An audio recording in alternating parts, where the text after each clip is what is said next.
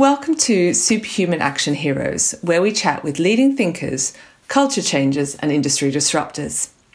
We're going to explore their personal experiences and get their advice on how to address the challenges that women face. As more women move into senior leadership positions, albeit not as fast as we would all like, what impact is this having on how we view leadership and the different styles that people use? Today, we're speaking to someone who is no stranger to being the only female in a male led boardroom. As CMO of Lad Bible and Vice, and now the Wireless Group, Mimi Turner has had an impressive career in what some might see as hostile, challenging environments. But most importantly, today, she's going to share with us some great insights and learnings on how to make these environments work better for everyone. Today, we're speaking to someone who is no stranger to being the only female voice in a largely male boardroom. Mimi Turner began her career as a journalist on the Sunday Times and at the Hollywood Reporter before moving over to the corporate world, where she became Group Director of Communications and Public Affairs at Northern and Shell, a media business which owned Channel 5, OK Magazine, and the Express newspapers. Her impressive career has spanned so many different roles, but most notably, she was the first CMO at LADbible where she helped transform it from a cult use platform to a mainstream media brand. She then became head of UK strategy at Vice before setting up her own brand strategy business, which advises media businesses on product and positioning. She now works across a range of businesses, including the Wireless Group, home to Talk Sport, Talk Radio, and Virgin Radio, where she is currently consulting CMO. Brilliant, excellent. Well, welcome. Thank, Thank you, for having me. What we're going to be talking about today is um, your experience of leadership, overcoming some of the challenges that you've come across in your career. Yes. You've got quite a unique story, um, and it'd be great if you could start off by telling us a little bit about how how you've progressed into the leadership role that you're in today. It wasn't what I would call a chronicle foretold. Um, I spent a lot of my well, like well over half my career as a journalist. Mm-hmm. Um, so to you know, it wasn't something I ever thought of moving into marketing or roles that help businesses make decisions. Um, and even when I was a journalist, I wanted to be really good because I wanted to feel secure, mm. especially because we were going to have children, and I needed to have a place that where they really wanted to keep me. Um, but I didn't pursue management roles there because actually it felt like there was no better job than actually being on the ground. You're a journalist, you can talk to people, you can get people to listen to you, you can try and understand something and render it in a way that other people listen to. So that seemed to be much, much more exciting than the sort of management trajectory in media businesses of, you know, on the commercial side or editorial, even on the editorial side, sort of managing a whole set of writers. That didn't really appeal to me. So leadership wasn't something that I had thought about. But I left journalism because I felt that it was contracting, and at that point, I really needed to upskill because I felt very down on the kind of skills that journalists had, which didn't seem to translate. With, you know, journalists speak in words, and it's a very image-driven, visual storytelling-driven world you know, I'd never done any kind of presentations or PowerPoint or Excel. I felt like, wow, I've got to mm. skill up. Um, what did you do? What did you do to skill up? I was hired to work for Richard Desmond as his communications director, mm-hmm. and Richard hired people that he's liked or thought could survive his world, and he didn't care what experience they had. He would much prefer to have a person that he could work with than to have somebody who was an expert. So I had this very unusual transition of seeing an organisation from the top. It was like a billion pound media organisation with a TV station, a regulated lottery business, it had two national newspapers, it had magazines. Because when you're a journalist, you speak to CEOs. Mm. That's basically who you speak to. Yeah. So actually, to land in that environment didn't seem right. like I'd jumped from one place to another that I didn't understand. And actually, he had a real focus on simplicity and clarity and immediacy, and I understood all those things. So, actually, rendering the challenges of that environment through those things were the things I knew how to do. Yeah. And actually, and what I find is that when you move out of an environment where simplicity, clarity, and immediacy are focused, then it's then you're much more into politics and into the kind of friction and the sort of distortions that that gets. But that was actually a very simple environment in some ways, even though the jobs were complicated mm. and that gave me a framework to think what I thought worked. Mm-hmm. because we had to get things to work very quickly and it enabled me to work in different environments. So Lad Bible was a very digital first environment completely different from traditional media business. And I think the core thing about being a journalist which I hadn't realised at the time because I'd come out thinking oh I don't think I really know anything the core thing is you take a very immediate view of something, mm. something that typically most many other people in that sphere know much, much, much more about than you do.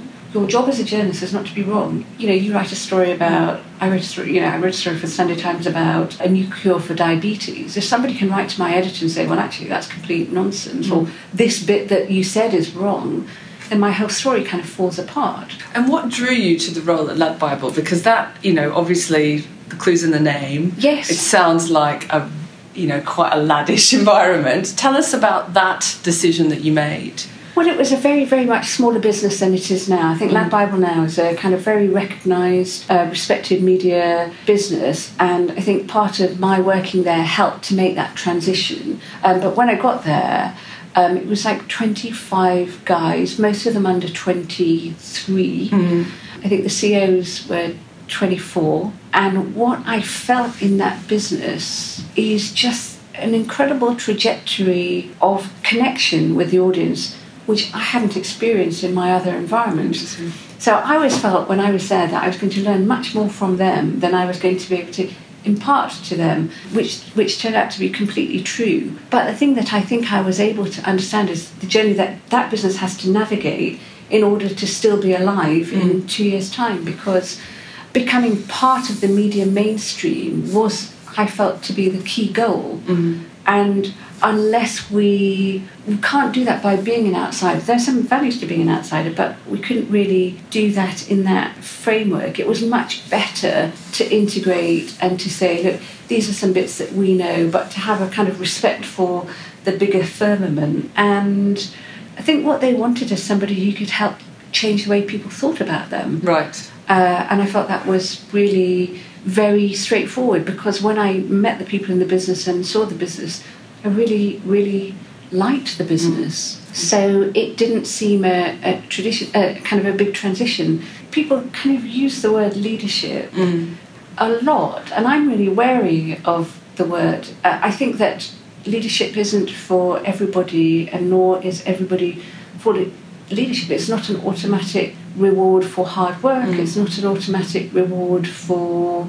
It's not even an automatic reward, or, or that often is for for great performance. I think there's some components of leadership that I was lucky to possess and also to have a skill in. When I say lucky, I mean I didn't strive to achieve those things, but I think one of the things about leadership that's really important is that I feel you have to like people. Mm-hmm. You have to really, really like people. If you're going to go into an organisation, you're going to try something new, you're going to bring some knowledge from somewhere else and say, oh, I'm going to change this. You've got to care about those people. You've got to understand them. You've got to be able to hear when they're telling you what's wrong, not just kind of, you know, and you've got to want to be part of them and part of that, that journey. And I think I was really lucky because I always really liked people. I, I, I not only like people, but I also like liking people. Um, and I'm fascinated by people, and when I'm with people and we're doing something together, that makes me very happy. Uh, so I think that is a really important element because strategy, strategy, doesn't matter what it is. You know, people and the culture of an organisation are whether are the determinant for whether you can actually get change to happen. I think the other thing that journalists gave me is a kind of fearlessness, which I didn't. And somebody pointed out to me that I'm forever going into jobs that I don't have any experience of. And it made me laugh because actually I don't think of myself as a fearless person. When you're around men, I mm-hmm. think they're much more fearless. Mm. But it made me laugh because I think that's true. I just genuinely don't have that fear. I should have that fear. I should think Yeah. about it a lot more. But my career trajectory has been to move very comfortably from something I didn't know about to something else I didn't know about, thinking, well, actually, I'll, I'll learn that on the job. I feel that. Do you do you feel that um, as a woman you've noticed your difference when you've come into those sort of situations where you've been given a situation where you want to lead. I'm, I'm almost embarrassed to ask the question because I feel like no one asks a man how he feels about being a man as a leader. Yes. But yes. the the problem is that there are so few women who are leaders. So I guess the question is, you know, how much does you as a woman come into your role as a leadership a leader, sorry, and and how much do you think that's factored into roles where you've stepped into what could seem like quite a difficult situation potentially? Yeah, um, I think it's 100% different. I'm like 100% also, I'm 100% woman. And probably my earlier career, I probably tried to feel very much the same. And I think you are, you are competing in the same way and you, you feel that that's fine. But once I had children, I felt I am, this is really who I am. Mm. You know, my real life is at home, my, my kind of pretend life in which I seek some Wagnerian global conflicts is only in, in my working life. You know, actually, my real life is quite, quite quite stable. So it's hundred percent different. Mm. But I mean, I have worked in some very male businesses, and I worked there. I think because I really liked them. And I mm. think I've sat in three now, all male management teams except for me. In each of those, I remember a very distinct moment thinking, God, I really, really like these guys. I think they're so clever. Uh, I like the way they try to solve problems. I like how bold they are. I like how fearless they are. So I, I, I liked them once for being good guys and I liked them double for being great guys. Mm. They were both good guys and great mm. guys. Mm. And I really liked that in that environment, which I think helped me to manage all the differences with a much greater degree mm. of sympathy and also empathy. Mm. Um, and what kind of differences? I think that men in male environments just speak a different language than women do, but they all speak the same language, so it seems like the same language to them. I think they're just over, over, not overconfident. I think they they have a kind of success about magical thinking, like we're going to go to the Mar- Mars. Um, it's about very short term stuff like this big number. I want it, even though it's not really a, a, a, credible, you know, a smaller number could be more meaningful, but we'll have the big number. And I think it is there is a kind of aggression mm. at the heart of it, which is, you know, I'm going to kill everybody or I'm going to kill that. You know, and these three things are not necessarily a component of every man, mm. But in an aggregation of men, I think they become the dominant framework. Mm. So I having to navigate that. Yeah you know, 800 pound gorillas are not going to look at me and think, oh, a 900 pound gorilla. And yeah. I think that men, whether they are aware of it or not, just don't respond to seniority in women. So mm. I, I think one of the reasons I don't probably think of myself as a leader is because even when I was a leader in those positions, people didn't perceive me as that. Mm. Um, so I had to prove everything from the way from the way up, and and so I spent inordinate amounts of time resolving what on paper were logical issues. But I think that is true of professional life. If only we understood that it wasn't what was linear and visible, mm.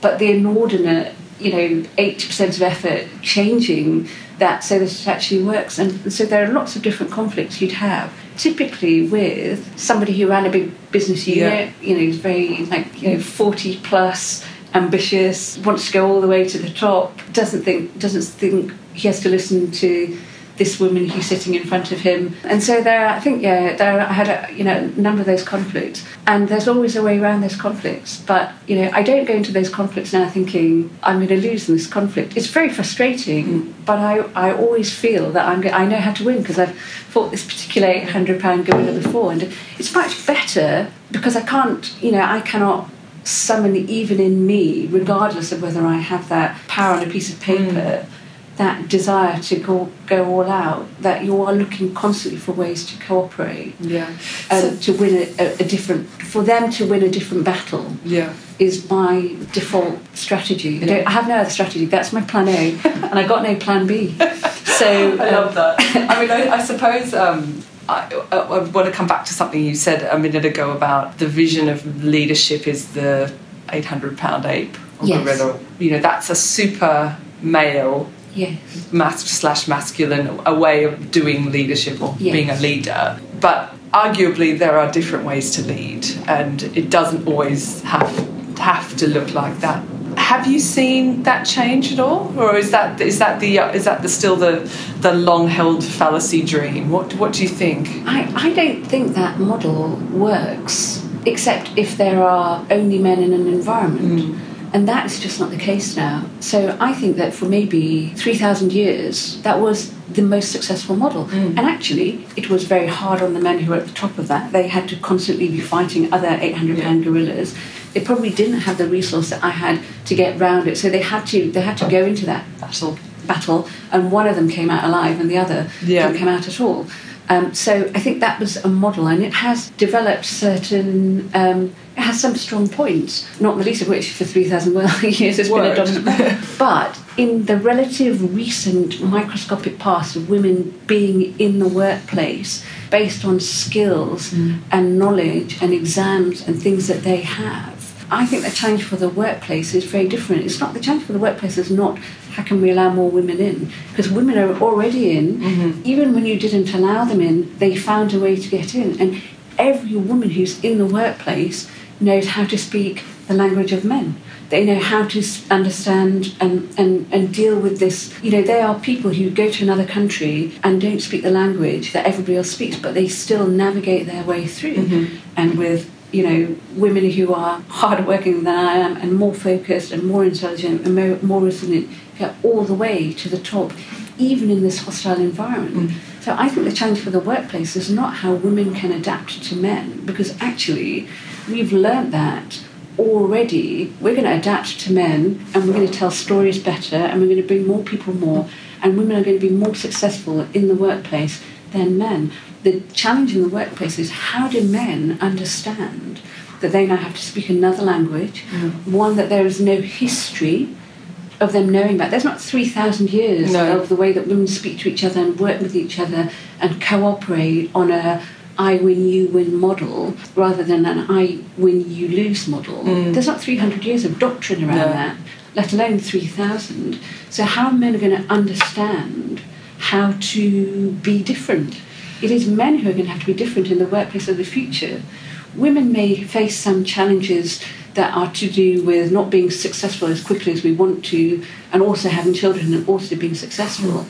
But I think that's those are moderate challenges compared to the scale of how do men adapt to people that they don't understand, people who have different instincts from them, and those people are now increasingly a part of the workplace because women bring network effects the more women there are in an organisation, the more female it is, and the more and the better it is for those women. And I feel that, say, in organisations that I work in, consultant in News UK, which is a very female to male ratio organisation and female led. So I think that the, I think we might be misreading in a dramatic way mm. what the challenge of the future is. How do you get a twenty year old to think about things. How do you get a 40 year old? These 400 pound gorillas did not come out of that conflict with me mm. running around um, the, um, the amphitheatre, you know, with my head on a, pl- uh, on a stick. That's not what happened. Mm. Uh, how do they understand that actually, if only they just like step back, yeah. stop trying to put, you know, their masculine power on the table we could have both have won, or you know, it wouldn't have had to be. I, I don't think that those things are strong enough yeah. in and of themselves to be as powerful as what women can bring to the to the workplace because women are just slightly better at doing the things that human beings that took human beings from middle of the um, food chain to right at the top storytelling being able to believe that you belong to something being able to communicate and feel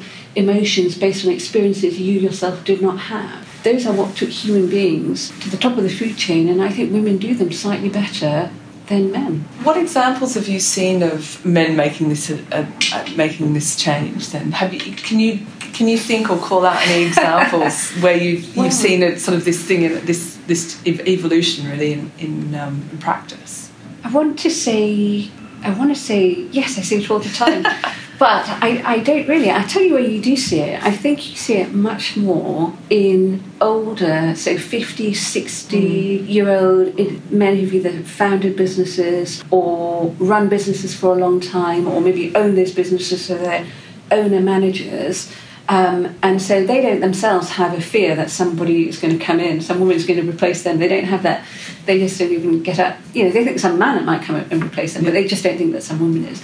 But they do understand that actually in the workplace, to get things done, to drive your P and L, to sell more stuff, to you, uh, women are actually really good at this, mm. and they see women all the time. And actually, I think they they are quite good at understanding in a way that maybe a 25 year old CEO of a data business has yet to understand that actually these are things that I need. Mm. I need these skills. I need these people. I need these people to feel that they want to come back yeah. day after day after day. And I think maybe they are actually these kind of elder statesmen have the experience to be listened to when they say, actually, these women were better for my organisation. Yeah. So that's one place. Yeah. But I think, as I said, I don't think there is any learning history that you need women in your organisation. Mm. Women and men have worked together for what, less than 100 years? Mm. I mean, mm. women and men probably had much more history working desperately hard in their different silos mm. so that the species survived or the village survived mm. or the mm. tribe survived or the men went to war and the women did. You know, we, it's not like we never worked hard, it's just we never really worked hard together. Yeah. So for women to be welcome in the workplace, I think you have to demonstrate and focus on demonstrating that your goals are the organisation's goals. Mm. I think the reason I was able to move relatively quickly at relatively senior levels in relatively hostile organisations is because I was able to bring something, plus I was completely aligned with the goals of, you know, the management team could have been Martians, troglodytes, myself, and a kind of whimsical CEO, and I'm I'm in to yeah. those goals. We need to sell more stuff. I want to sell more stuff. We need to speak to more people. I want to speak to more people. Yeah. And, and that's what organisations are. Organisations are primarily not snapshots of society. They are organisations that live or die by their ability to pay people's bills at the end yeah. of the. So, so I felt very little friction in environments that were perhaps, you know, when you look at them, not that frictionless. And what about? I mean, uh, obviously, there's a, you know, there is a, a, a well documented, well understood um, challenge at the moment with women in senior leadership positions. In fact, it's actually gone down globally in the last year or two. Yeah. Um, you know, which is obviously a problem. I mean, there still is this dropout of women who have been in that situation of you who are have either through choice or through factors beyond their control have chosen to have us have stepped out of those senior leadership positions and as you say they were in the workplace they were there yeah. but they're not making it to the top what do you think the barriers are for those women that you haven't been party to? Like, what if you could compare yourself to them? What what is it that you have managed to overcome that they haven't, or I, I or really, what circumstances yeah. have yes. been different for you? Yeah, I would. I I, I wouldn't.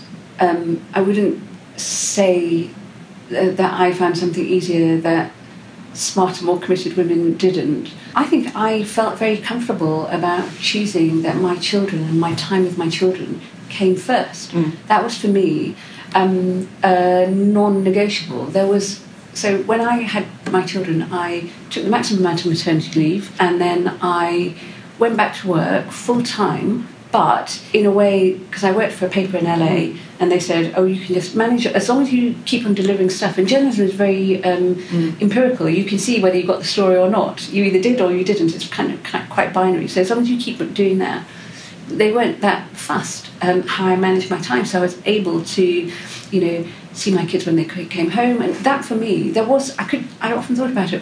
What would it take for me to give this up in order? You know, if I earn like half a million quid, mm. is that the price? And I just couldn't f- come up with a price in my head that would make that worth it. Mm. So I felt um, so, and I'm, I might be different. There might be lots of other women who, and I see really. Uh, as I say, much more women who I think are much more successful who go on to be, you know, full-time leaders of full-time organisations. Because I think uh, who, um, but I think that takes so much of everybody. Mm. I see various male bosses I uh, have worked for, and it's 98% of their time. Mm. It's 98% of their time and 98% of their attention. They may have young children, they may have teenage children, they may have all this, but they are voluntarily opting for that not to be their most defining criteria. And I just think I'm not prepared to do that. Mm. If, as a woman, you're prepared to do that, I think you will go all the way. Mm. Um, very few women are, very few men are. But I think men expect it more of each other mm. than women expect it of themselves or each other. Mm. I feel really good about my decision to be there when Herbie came home from nursery at lunchtime and to and I you know and it wasn't straightforward because it's very messy trying to combine those two things and you know you're always one step away from disaster. I remember interviewing the CEO of BSkyB in my office, but Herbie, he was I think then two, was outside. He'd got the standing from the bathroom. He was just banging on the door, and I was thinking, okay, these things are not. They're not. You know, this is not me at my credible best. But I also think men understand that. Um, and I, I understood men in senior roles much better once I had had children because whatever they're doing, their secret life is at you know six o'clock in the morning. Somebody threw up over them. Five o'clock, you know, Saturday, Sunday. So I understood their, their lives much better. I think there are a billion reasons not to want to run big businesses. Mm. I think there are very few reasons to want to. First of all, your self esteem has got to come from that mm. and not somewhere else. And I just think that men can get more self esteem from their social position at the top of the gorilla pack than women. I don't get myself. I get some of my self esteem yeah. from professional life, but what I really like in professional life is to meet clever people. Mm. I mean, I like clever people who make me think differently, and I work very hard so clever people think I'm clever too, mm. and I try to do that in the most efficient way. Um, and that's that's all the success. That's all success yeah. needs to be for me, and I will feel successful. What do you think you've seen in terms of female representation in senior leadership roles, sort of in your career, do you feel like you're seeing more women around you as in the lead, in leadership roles taking on new dimensions and new approaches to leadership? Yes, and I think when they do, they make a big difference. Mm. And we see it a lot in media and advertising. And I think it's, you know, the more women in organisations, the more women will be in organisations because we we I, I, find when I work with women now, I often try to think what is the what's the delta, and I think it's that sense that I feel you know there might only be thirty percent of an organisation women, but with those thirty percent, I feel that we understand one another a little bit more quickly. Mm-hmm. We our automatic assumption is how can we cooperate really well, mm-hmm. and because of those two things, we get where we needed to be quicker and with a bit of added value. So, we, we brought more to the process mm. than we were expecting to. And, and I wonder whether men who speak the same language as other men meet the 60% of the men in their organisation and feel that they got there quicker. Did you get there quicker? It might be something that we start to think about. Mm. You know, I don't think we measure anything that tells us whether we're going to be more successful. I'd like to see more groups of people um, and I think it goes for women. I think it also goes for ethnic minorities. Mm-hmm. I think it goes from people from different backgrounds. You know, one one is not you're not done when you've got one woman on your management team, or you've got one, or even one person who ticks lots of boxes. Mm-hmm. So that's that's not the solution. The you know, if you want to open up mindsets, you need little you need cohorts yeah. of strength of a different mindset. Yeah. So I think that women, because we are not a minority, are actually going to be able to change and, and, and understand that being there is a tremendously powerful thing. I don't think uh, I don't think women should feel in the organisation that because they're not represented in the management team, that's not they don't have power. Mm. They're just you know years away from having much much much more ability to influence an outcome, which is what I think power really is. Yeah. It's the ability to influence thinking, strategy, decisions, and that you know men don't need to come all the way. They don't need to be kind of inclusive collegiate feminists. They just need to understand what delivers better results for them, which I think actually even, you know, 800 pound gorillas are quite good at, at, at analysing what gets a, a, a, good good result. Yeah. Um, but I think the job of leadership is perhaps um, unnecessarily hard mm. and it's maybe impossible. And one thing that happens, and, and I think we've seen in politics, that once you make uh, the job of leadership be so close to being the job of a saint that it's virtually indistinguishable, what you open the way for is people who say, actually, I don't want to do that. Yeah. I disregard that model completely. I'm going to invent my own model where I'm only for the people that I like. Mm.